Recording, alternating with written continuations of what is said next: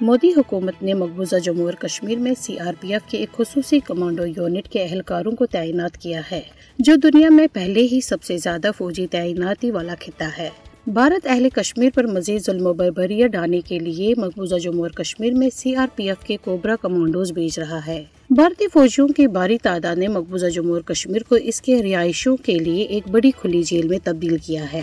بھارت مقبوضہ جموں اور کشمیر میں مزید فوجی تعینات کر کے مسئلہ کشمیر کی متنازع حیثیت کو تبدیل نہیں کر سکتا۔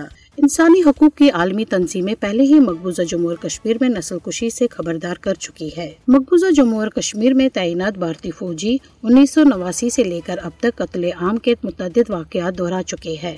مقبوضہ جموں اور کشمیر میں گزشتہ تینتیس برسوں میں چھیانوے ہزار دو سو تیرہ کشمیری بھارتی گولیوں کا نشانہ بن چکے ہیں۔ بھارتی فوجی اور ہندوتوا دہشت گرد چھ نومبر انیس سو سینتالیس میں جموں میں تقریباً پچیس لاکھ سے زائد مسلمانوں کی نسل کشی کر چکے ہیں۔ مودی حکومت کشمیری عوام کی نسل کشی کر کے مقبوضہ جموں اور کشمیر میں آبادیاتی تناسب کو تبدیل کرنے کی کوشش کر رہی ہے، جس کے لیے پانچ اگست دو ہزار انیس میں مقبوضہ جموں اور کشمیر کی خصوصی حیثیت منسوخ اور یہاں نت نئے قوانین متعارف کرائے گئے ہیں۔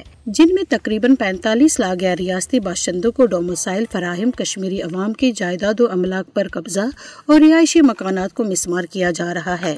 مقبوضہ جموں اور کشمیر کے عوام ایک پرامن سیاسی تحریک میں مصروف ہے اور مودی حکومت اپنی فوجی طاقت کے ذریعے انہیں زیر نہیں کر سکتی۔ مودی حکومت مقبوضہ جموں اور کشمیر میں مزید فوجی تعینات کر کے تنازع کشمیر سے چھٹکارا حاصل نہیں کر سکتی۔ کیونکہ مسئلہ کشمیر اقوام متحدہ کی قراردادوں کے مطابق ایک متنازع مسئلہ اور کشمیری عوام کو اپنے مستقبل کا فیصلہ کرنے کا حق دیا جا چکا ہے، جس پر عمل درآمد ہونا ابھی باقی ہے۔ جنوبی ایشیائی خطے میں پائیدار امن و استحکام تنازع کشمیر کے پرامن حل میں مضمر ہے۔